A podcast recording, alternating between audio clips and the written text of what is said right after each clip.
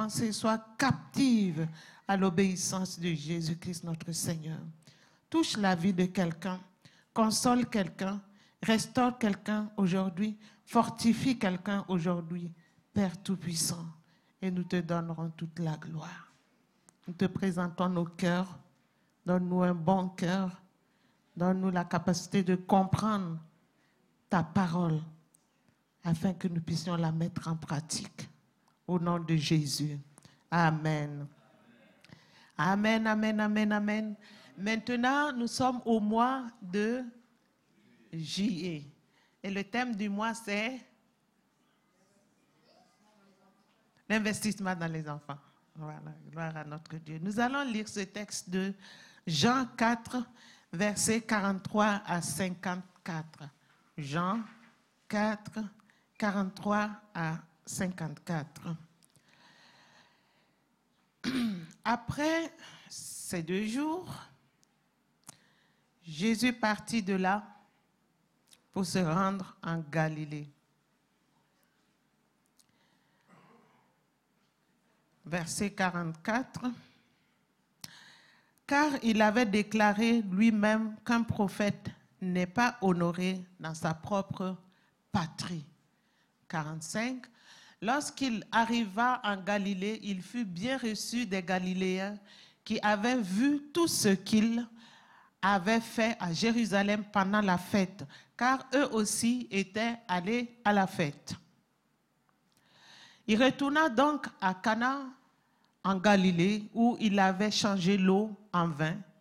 Il y avait à Capernaum un officier du roi dont le fils était malade.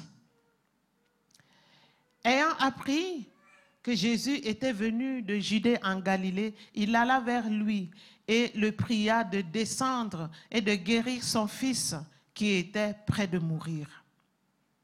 Jésus lui dit, si vous ne voyez des miracles et, des prodiges, vous ne croyez point. L'officier du roi lui dit, Seigneur, descends avant que mon enfant meure. Va, lui dit Jésus, ton fils vit.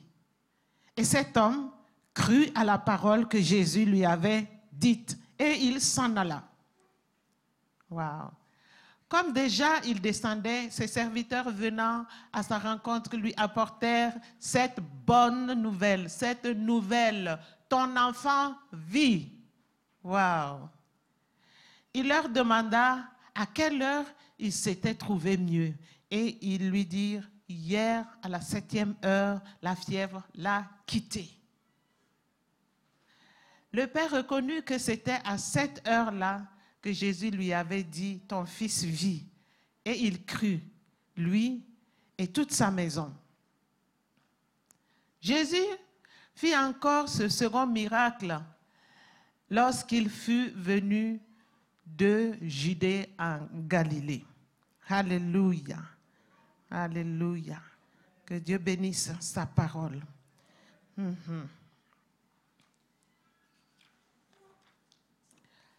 Nous saluons les internautes qui nous suivent d'un peu partout à travers le monde. Que Dieu vous bénisse, que Dieu vous fasse du bien. Nous bénissons toutes les personnes qui sont présentes que Dieu nous visite puissamment, qu'il nous instruise. Nous avons vu la dernière fois, nous avions lu les versets précédents. Hein. On avait, la dernière fois que j'avais prêché, c'était avec les versets précédents. Et nous avions vu hein, la dernière fois le récit hein, de l'évangéliste Jean, parce que c'est lui qui a écrit l'apôtre Jean, sur le voyage de Jésus de la Judée en vers la Galilée qui a été interrompu en Samarie. Vous vous rappelez, hein? il s'est arrêté en, Samarie pour une mission bien précise. C'était le salut des Samaritains. Il fallait que les Samaritains soient sauvés par l'entremise d'une dame là qui était rejetée. La femme samaritaine, on n'a même pas donné son nom. On dit la femme samaritaine, une femme samaritaine. Donc c'était le salut des Samaritains et la responsabilité des disciples vis-à-vis de ces Samaritains-là, qui consistait à bien prendre soin d'eux, hein, par la suite, parce que Jésus a semé, il a semé la semence. Maintenant, c'est euh, les disciples qui devaient moissonner, c'est-à-dire prendre soin, prendre soin de ces Samaritains. La parole a été semée là-bas avec efficacité. Et Jésus y avait fait un séjour de deux jours. Et là, les commentateurs même précisent le lieu. C'était à, Sichar, à la demande des Samaritains, pour approfondir ses enseignements, afin qu'un grand nombre puisse connaître le Seigneur, puisse être sauvé. Alléluia. Et d'ailleurs, ils ont déclaré à la femme, ce n'est plus à cause de ton témoignage que nous croyons, c'est parce qu'il nous a enseigné lui-même que nous croyons. Donc, ils sont parvenus à la repentance. Donc, ici, maintenant, nous voyons que le Seigneur reprend son voyage. Sa destination, c'était la Galilée, dans sa patrie. Et il y avait été rejeté. Dans le temps passé, hmm, il avait été méprisé. Il y retourne dans un contexte où il avait été négligé dans le passé. Mais il se trouvait là quand même des Galiléens qui avaient été témoins de toutes les choses que Jésus avait faites à Jérusalem pendant la fête. Nous avons lu, hein. ils étaient témoins de ce que le Seigneur avait réalisé à Jérusalem. Ils avaient même assisté, ils avaient vu. Et ils lui réservèrent un bon accueil, car ils avaient été frappés de l'autorité de Jésus. L'autorité qu'il avait utilisée, il avait déployé cette autorité en purifiant le temple. Et aussi, les miracles qu'il a opérés, ils ont vu ça, ils étaient émerveillés. Cependant, ils ne crurent pas en lui. Ils ne crurent pas, ils étaient émerveillés, mais ils n'ont pas cru. Jean 2, versets 13 à 16. Là, nous allons voir le récit où il a euh, nettoyé, il a purifié le temple. Et ça va nous aider. Jean 2, versets 13 à 16. La Pâque des Juifs était proche. Et Jésus monta à Jérusalem. Il trouva dans le temple les vendeurs de bœufs, de brebis et des pigeons et les changeurs assis. Notez bien le terme assis. Ils étaient confortables, ils avaient élu domicile assis. Ayant fait un fouet avec des cordes, il les chassa tous du temple, ainsi que les brebis et les bœufs. Il dispersa la monnaie des changeurs et renversa les tables. Waouh! Et il dit aux vendeurs de pigeons, ôtez cela d'ici. Ne faites pas de la maison de mon père une maison de trafic. Et cela avait frappé justement les Galiléens. Ils avaient, il avait frappé, cette autorité avait frappé tous ceux qui étaient là, notamment les Galiléens aussi. Et à Jérusalem, dans ce récit-là, Jésus présente ici, euh, il se présente comme le Fils de Dieu. Il montre à ses interlocuteurs, à tous ceux qui étaient là, qu'il était le Fils de Dieu. Donc, il purifie avec autorité le temple. Le temple, il purifie, il chasse les vendeurs qui s'y étaient établis et aussi les acheteurs. Ils étaient là en train de profaner le temple de Dieu. Et ils ne pouvaient pas accepter qu'on profane la maison de son Père. La maison de son Père. Là, on voit que la maison de Dieu était devenue un lieu de trafic, un lieu de marché, une maison de marché. Au lieu que ce soit un lieu de sainteté, c'est devenu un lieu de marché. Imaginez un peu ce qui se passe dans les marchés. Quand on va à Matongé, on voit. Au marché de l'abattoir, on voit. Imaginez-vous le temple ici, là, où on doit nous rencontrer ici, adorer le Seigneur, écouter des bons témoignages, recevoir la parole de Dieu, ça devient un brouhaha. On vend des beignets, on vend des chips, on vend du café, on vend du n'importe quoi. Eh, Jésus, il a fabriqué un fouet avec des cordes. Il a tout renversé. C'est la maison de son Père Qui va accepter qu'on sabote la maison de son père? Personne. En tout cas, je connais une dame qui dit, l'Africain, si tu touches à ses parents, tu as chaud. Tu peux toucher à son argent, ce n'est même pas un problème. Touche un peu à son, père ou à sa mère, tu vas apprendre à tes dépens. Parle mal seulement de son père ou de sa mère, tu vas voir, tu vas avoir chaud.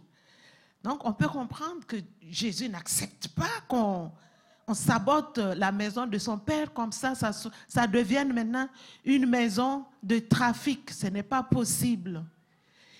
Et la maison de Dieu, il était donc impérieux que Jésus purifie la maison de son Père avec autorité et sévérité. Il était sévère là parce que c'était tout à fait normal. Et il a dit la maison de mon Père. Dans tous les récits où Dieu parle du Père, il n'a jamais dit notre Père, sauf quand il devait apprendre la prière aux disciples. Il leur a dit, si vous priez, dites notre Père qui est aux cieux. Mais lui, quand il parle de, son Père, il dit mon Père. Parce que c'est son Père.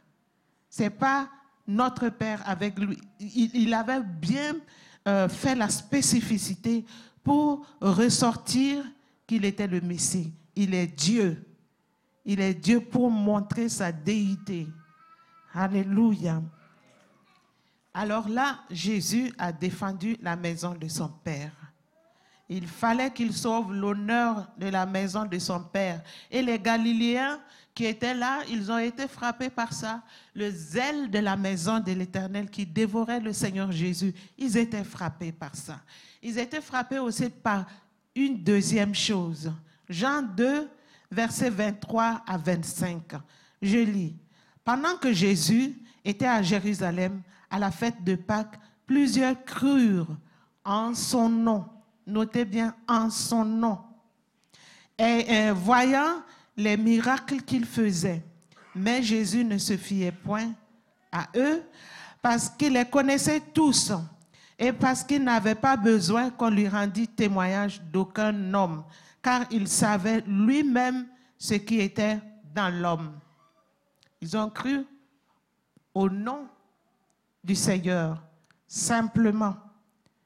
Ces Galiléens-là, ainsi que les gens qui étaient à Jérusalem, ils ne crurent pas à la personne de Jésus. Ils ont cru seulement en son nom. Et c'est tout. Ils avaient reçu en eux la certitude de la messianité de Jésus, mais c'était une foi superficielle qui ne produisit pas en eux une intimité avec lui. C'était à distance comme ça. Jésus avait discerné cette légèreté et n'avait pas confiance en eux, même les Galiléens. Il est parti en Galilée, mais il n'avait pas confiance en ces personnes qui lui avaient réservé un accueil chaleureux. Alléluia. Il n'avait pas confiance. Il émettait des réserves car il les connaissait tous. Il connaissait ce qui se passait dans le cœur de chacun. Personne ne peut rien lui cacher. Tout est clair. Tout est clair et net. Nous qui sommes assis ici, Dieu voit l'intérieur de notre cœur. On peut tout cacher à notre voisin, on peut tout cacher à notre femme, on peut tout cacher à notre mari, à nos enfants, mais tout est clair et net devant le Seigneur des Seigneurs. Alléluia, tout est nu devant lui. Et Jésus remonta il retourna à Cana, en Galilée, l'endroit où il avait changé l'eau en vin. C'était son premier miracle à Cana, en Galilée, aux noces de Cana. Est-ce que après ce miracle-là, est-ce que le terrain était propice? Je n'en sais rien, mais je ne crois pas non plus. Je ne crois pas. Mais là, un serviteur du roi Hérode Antipas qui régnait sur la Galilée va se démarquer des autres. Il y a quelqu'un, un serviteur du roi Hérode, qui va se démarquer. Il n'était pas disciple de Jésus. Il n'était point disciple de Jésus. Mais Il eut confiance en Jésus lorsqu'il entendit parler de lui. Il a entendu parler du miracle lors du mariage, là, quand Jésus a transformé l'eau en vin.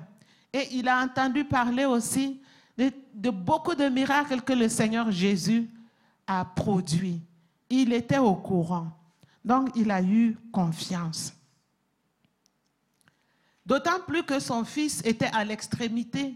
Son fils était malade, il était en train d'agoniser. Il pouvait mourir d'un moment à un autre. Donc on comprend bien l'angoisse que ce papa avait. L'a poussé aussi à avoir confiance en Dieu parce qu'il a entendu, il a entendu que Jésus a guéri, il a transformé l'eau en vin.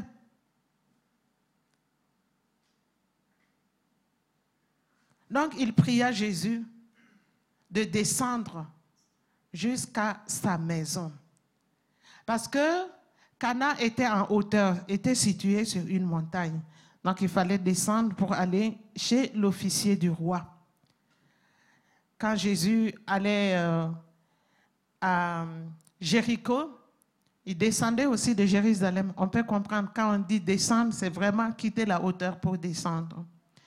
Et Jésus lui dit, si vous ne voyez des miracles et des prodiges, au verset 48, hein, si vous ne voyez des miracles et des prodiges, vous ne croyez point. Vous ne croyez point. Il était un peu sévère avec ce monsieur qui était angoissé. Mais c'était pédagogique.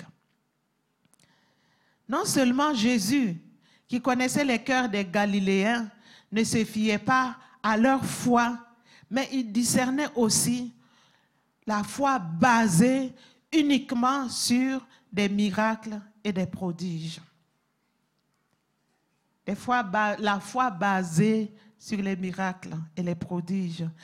C'est, ce genre de foi, on le voit, on voit, on le voit beaucoup en Afrique. Partout d'ailleurs, à travers le monde, on voit, les gens aiment ça. Les gens aiment voir des manifestations du monde invisible. Ils vont dire Waouh! Ou bien un acte merveilleux contraire aux lois de la nature. Par exemple, une guérison miraculeuse. Les gens sont émerveillés, les gens aiment ça. Ils aiment voir les guérisons spectaculaires, miraculeuses. C'est bien. Jésus faisait les miracles. C'est tout à fait normal. Et les miracles continuent jusqu'à aujourd'hui. C'est tout à fait biblique.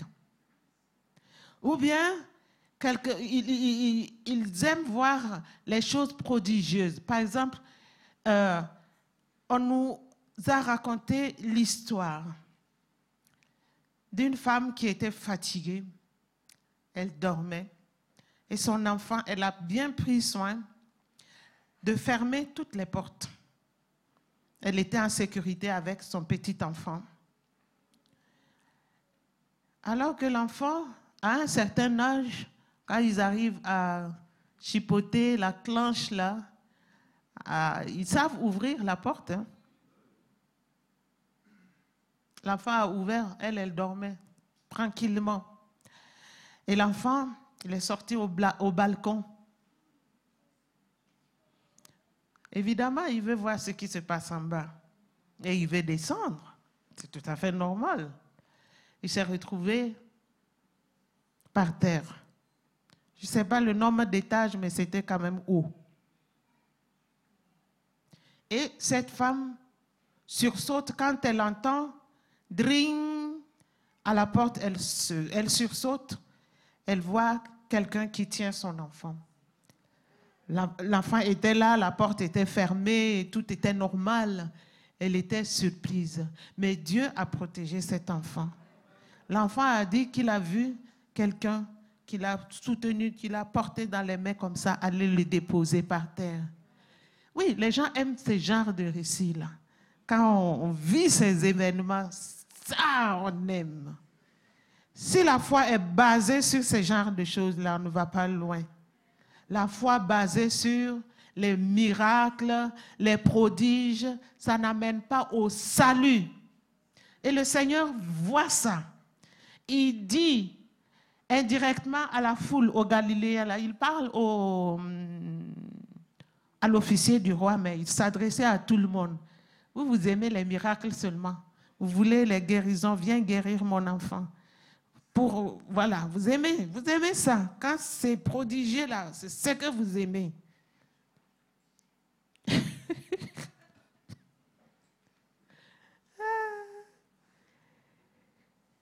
Vous savez, notre foi doit se baser sur la déclaration du Fils de Dieu. Et il va enseigner à cet officier-là, il va lui donner cet enseignement. Il lui dit, puisque quand il a fait la remarque là comme ça, l'officier, hein, le, le, le, serviteur du roi Antipas le supplie davantage, mais viens, s'il te plaît, mon enfant est en train de mourir. Et le Seigneur va lui dire, qu'est-ce qu'il va lui dire? Hmm? Non, ça c'est... Hein? Voilà, l'enfant vit. Il va lui dire, vas-y, va à la maison. L'enfant vit. L'enfant vit.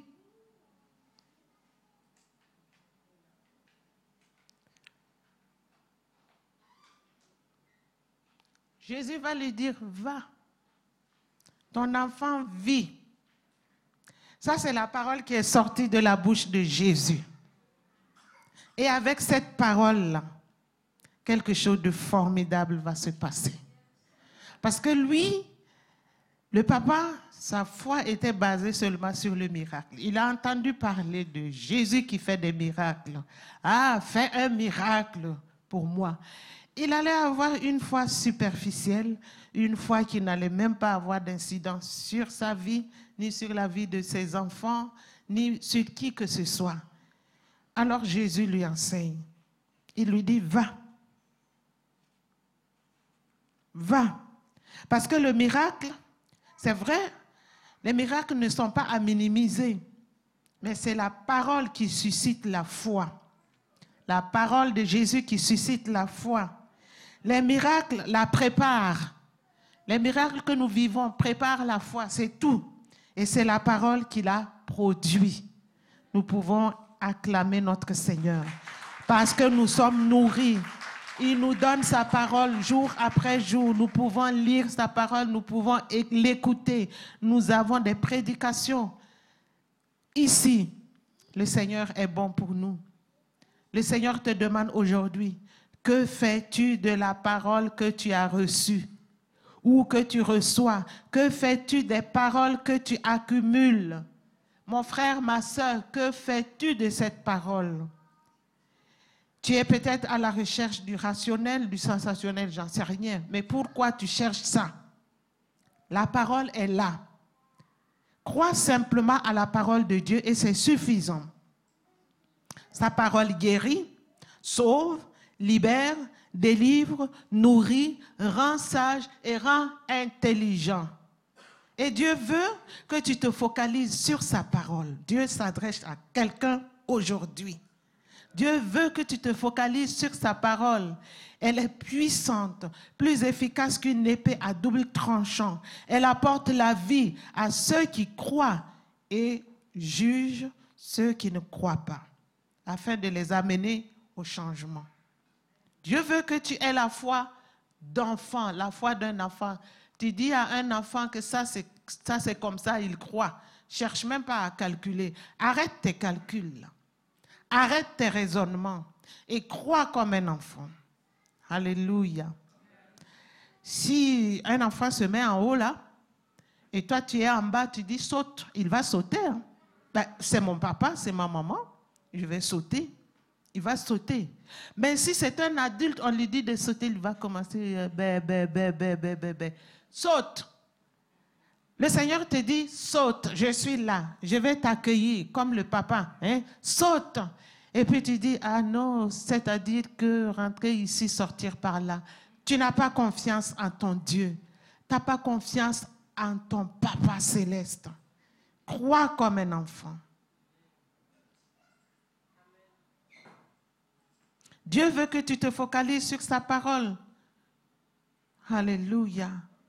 Il veut que tu crois comme un enfant. Jésus va faire quelque chose de formidable.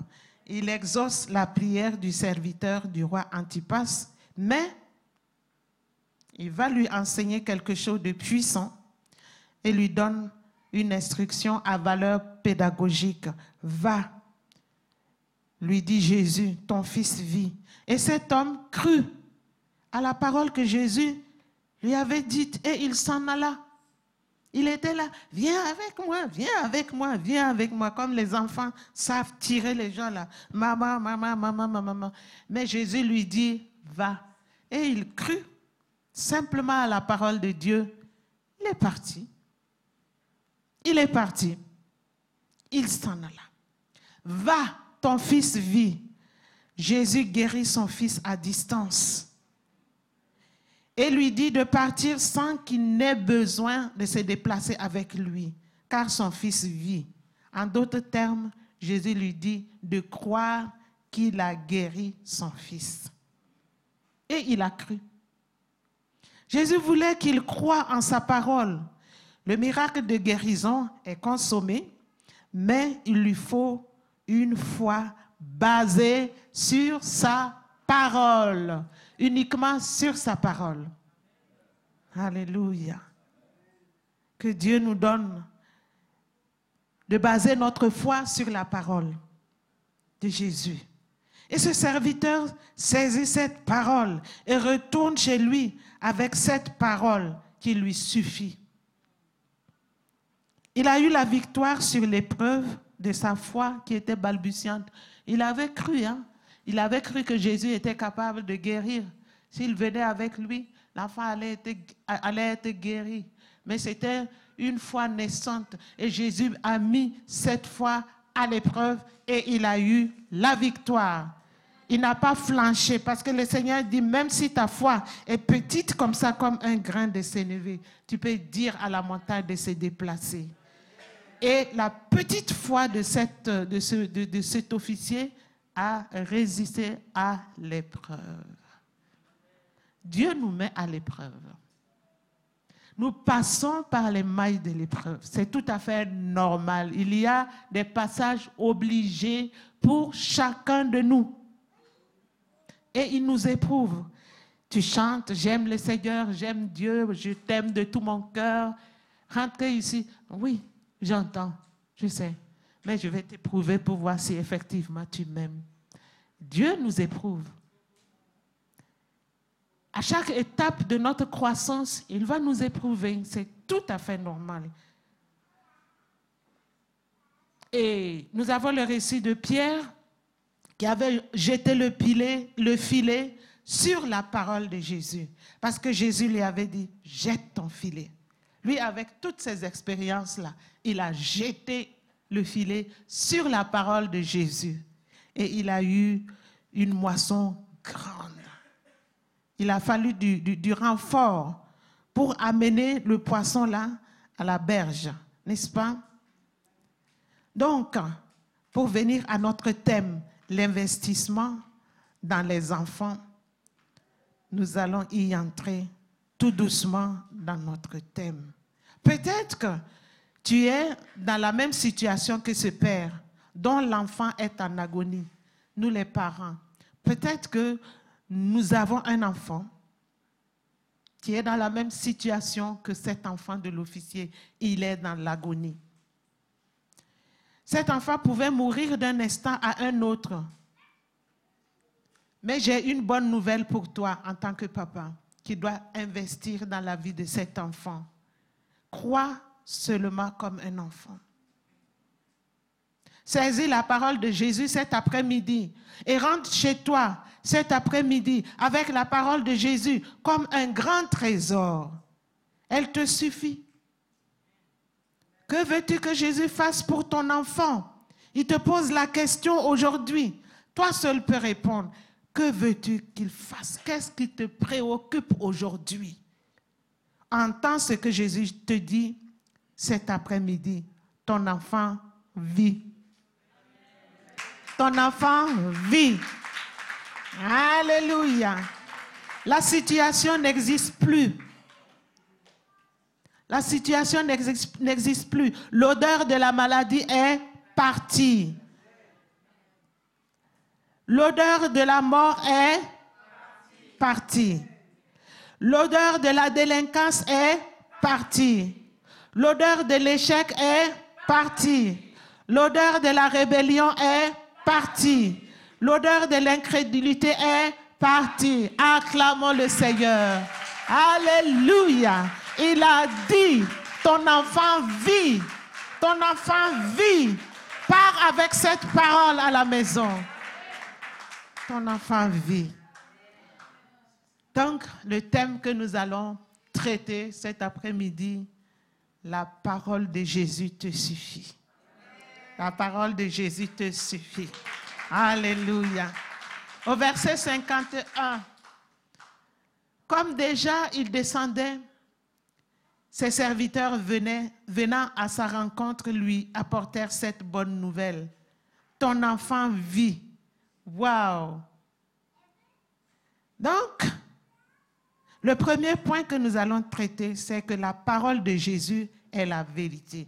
Puisque la parole de Jésus te suffit, la parole, pourquoi la parole de, de Jésus te suffit? Premièrement, parce que la parole de Jésus est la vérité.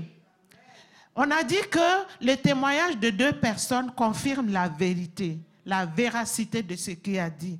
regardez, il y a une coïncidence. Les serviteurs étaient, je ne sais pas à combien de kilomètres de Jésus. Et quand ils ont rencontré leur maître, ils disent exactement ce que Jésus a dit à son, au, papa là. Ton enfant vit.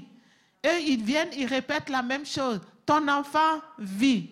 Donc ça prouve que ce que Jésus a dit, c'est la vérité. Alléluia. Il lui annonce que son enfant n'est pas mort, en d'autres termes, quoi, mais qu'il est guéri. Ce que le Seigneur dit aujourd'hui, là, c'est vrai. Hein? Ton enfant vit. Ce que nous avons proclamé là, c'est la vérité. Il ne dit pas des mensonges, il ne dit pas du n'importe quoi. Il dit la vérité. Bien-aimé de Dieu, réjouis-toi et entends cette bonne nouvelle qui confirme la première. Ton enfant vit, il est vivant, plein de vitalité. Jésus guérit encore aujourd'hui, on l'a chanté. Il bénit encore aujourd'hui. Il distribue des ministères encore aujourd'hui. Il envoie encore aujourd'hui en mission. Il parle encore aujourd'hui. Alléluia. Saisissez cette parole. Saisissez-la pour vous. C'est la vérité.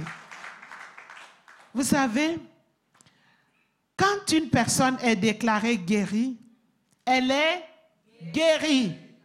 Car Jésus a parlé. Jésus a dit, tu es guéri. Alors tu es guéri. Donc la vérité, c'est que tu es guéri. Voilà. La maladie est partie. Elle n'existe plus car Jésus a parlé. Même si les machines continuent de montrer le contraire, Jésus a parlé. Écoutez, hein, quand tu as une écharde, dans ton corps, peut-être que vous ne pouvez pas comprendre. Nous qui avons marché pieds nus en Afrique, tu marches, il y a un tesson de bouteille qui rentre dans ton pied, ou bien euh, une épine. Tu rentres sous un épineux, l'épine va piquer et le morceau va rester là-bas. Et pour marcher maintenant, c'est difficile comme ça. Tu marches en pleurant, tu arrives à la maison, tu racontes ce qui s'est passé. Tu hurles, papa ou maman ou les grands frères vont prendre une épingle. On va t'immobiliser bien parce que... Et puis, ils vont enlever les chardes. Si l'écharde part, est-ce que vous avez toujours mal ou pas? Oui. Pendant quelque temps, vous allez avoir mal, mais l'écharde n'est plus là. Vous n'allez pas aller voir le chirurgien pour dire, oui, j'ai encore mal, il faut m'opérer encore pour enlever le corps étranger et puis les machins trucs qui est là. Il va dire, mais c'est parti. Mais pourquoi j'ai mal? Mais c'est normal, c'est une réaction du corps. Attends deux jours, Et tu vas voir que c'est parti. Donc parfois, tu peux être guéri et les signes sont encore là. C'est tout à fait normal, mais la maladie est partie. Tu dis à ces signes-là, Jésus a déclaré que je suis guéri, la maladie est partie, donc je suis guéri.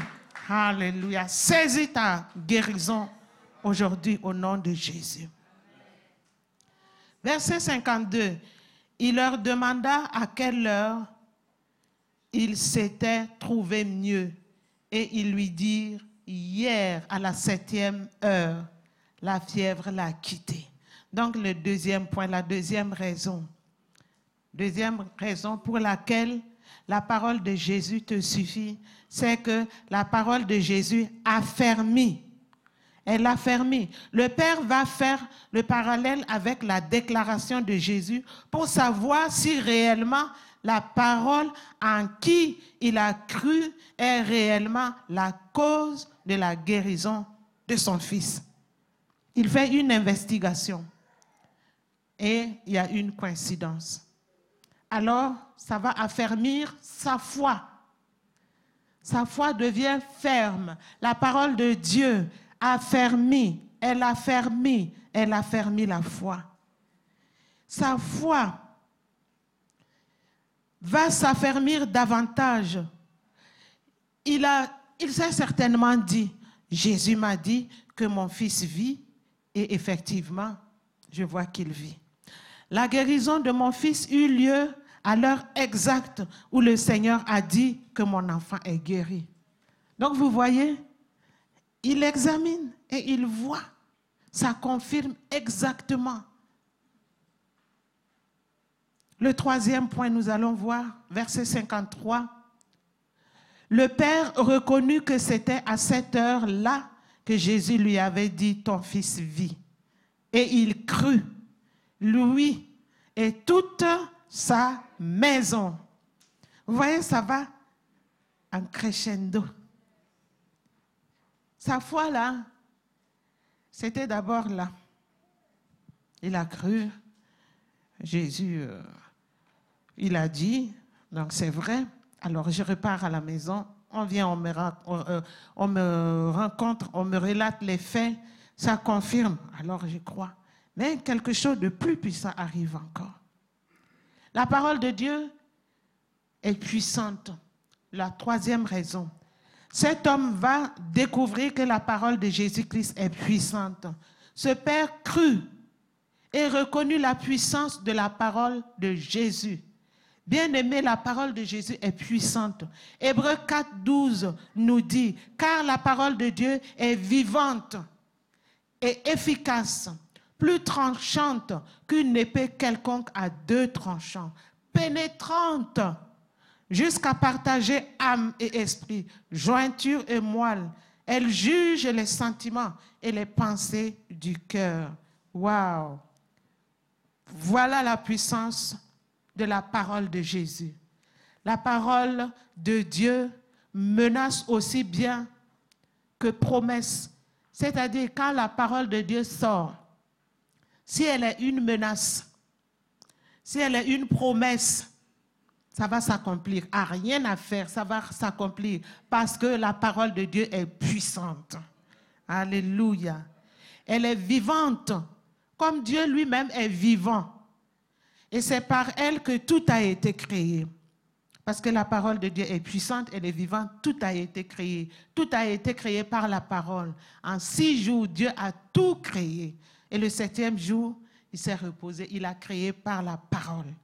Et cette parole-là n'a pas perdu sa puissance, même au 21e siècle.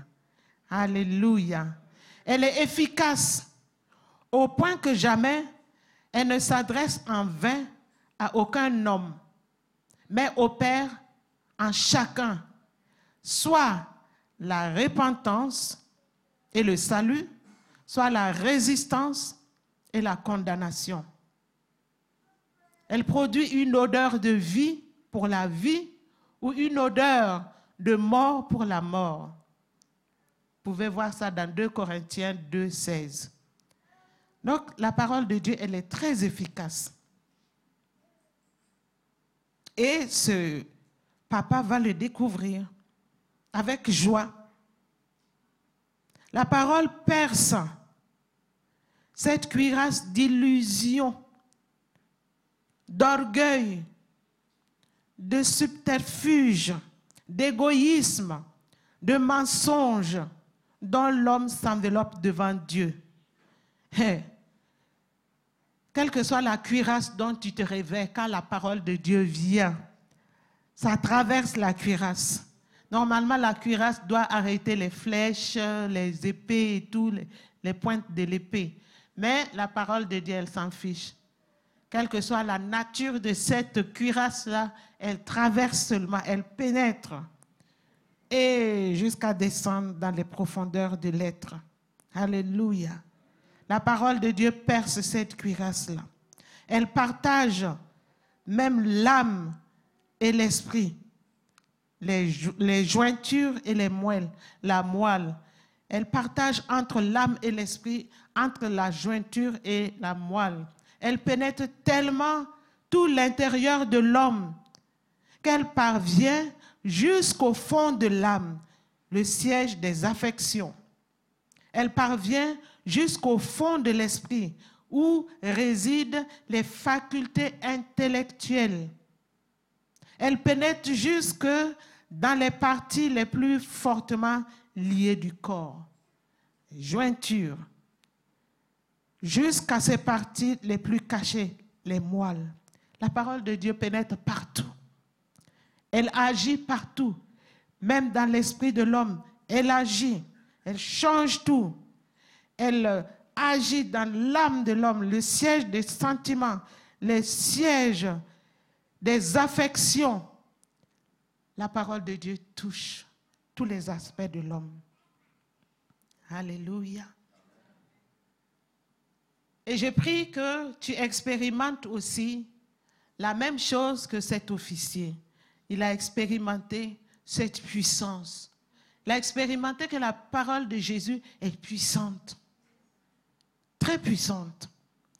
Le quatrième point, ah, le temps passe vite. La parole de Jésus crée l'intimité.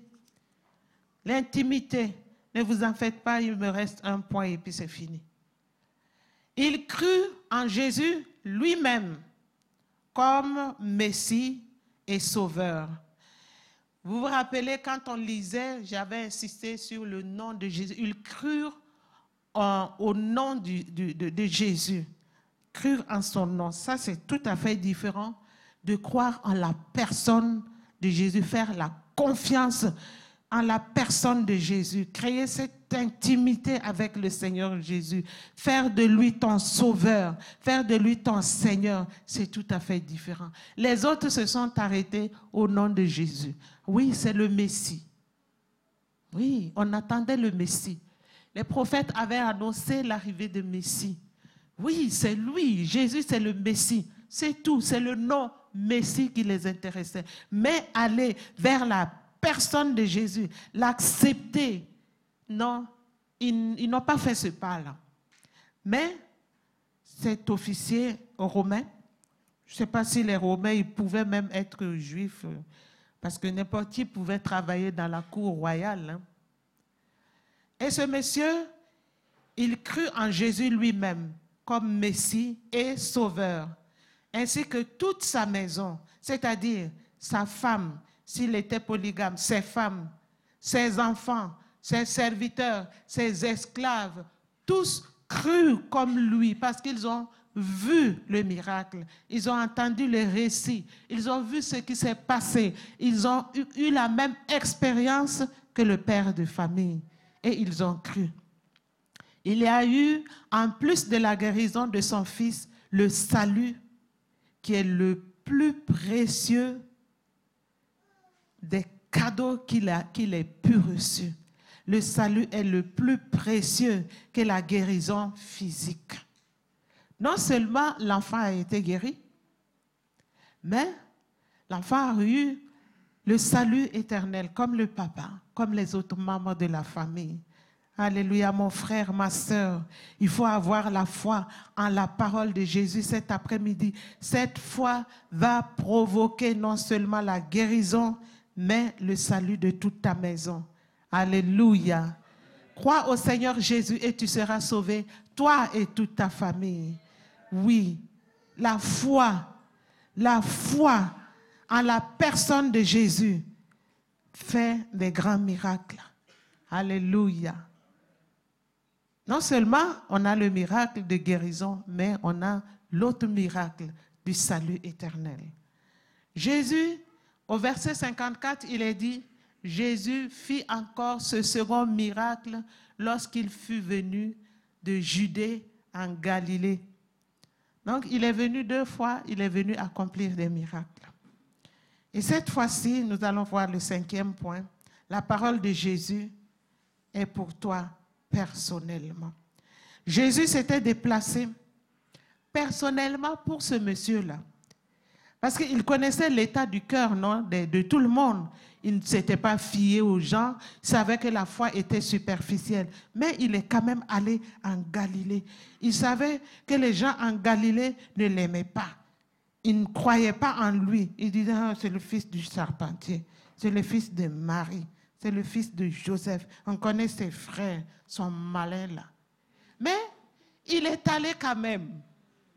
Il est allé quand même parce qu'il y avait ce papa qui allait entendre la parole de Dieu, qui allait euh, donner du sérieux à la parole de Jésus-Christ. Il savait que cet homme allait saisir sa parole. La foi de cet homme va venir de la parole, de la parole même de Jésus. Puisqu'il était enseignable, il lui a fait la remarque, hmm, vous croyez seulement quand vous voyez des miracles et tout. Et il lui a enseigné à croire simplement à sa parole. Et ça a marché. Donc, mon frère, ma soeur, Dieu connaît ton adresse. Il te connaît personnellement. Même si autour de toi, tout le monde critique le Seigneur Jésus, tout le monde lui lance des pierres, tout le monde dit, hmm, on ne veut même pas entendre parler de lui. Mais toi, tu es dans ce milieu-là. Dieu te voit. Dieu voit la disposition de ton cœur. Il viendra dans ta localité, il viendra dans ta région spécialement pour toi. On n'a pas besoin d'une multitude, une seule personne. Il s'est déplacé pour lui. Et voilà, lui, oh, son enfant, oh, sa femme, oh, ses enfants, ses serviteurs, ses esclaves se sont convertis. Alléluia. Notre Seigneur est le Dieu de stratégie, non? Ah, La première stratégie, c'était au puits de Jacob. Dieu lui a montré, son papa lui a montré, je vais envoyer une femme là qui va venir puiser. Il faut parler à elle. Il est resté assis. Ses disciples sont allés chercher à manger, il est resté assis. Ils sont venus, ils ne s'intéressaient même pas à la nourriture, parce que c'était stratégique. Toucher cette femme-là, et tout le village était gagné. Et ça a marché. Et il continue son chemin. Il est resté pendant deux jours pour affermir leur foi. Et il dit, une autre stratégie. Je vais quand même, même si on va me lapider là-bas, ce n'est pas grave. Cet homme-là, s'il si si, se convertit, c'est toute une famille. Peut-être qu'il avait beaucoup d'enfants, j'en sais rien. Beaucoup d'esclaves, j'en sais rien. Beaucoup de serviteurs, j'en sais rien. Et moi, je suis sûre que cela a eu une incidence aussi sur les autres familles. Oui, le Seigneur a dû certainement passer par cette famille-là pour toucher des familles. Et je prie que le Dieu de stratégie nous révèle aussi les stratégies à mettre en place pour gagner des âmes. Notre appel, c'est de gagner des âmes. Que le royaume de Dieu s'élargisse. Je prie que Dieu nous montre ces stratégies-là à mettre en place. Repars à la maison aujourd'hui avec la parole de Jésus. Ton fils vit.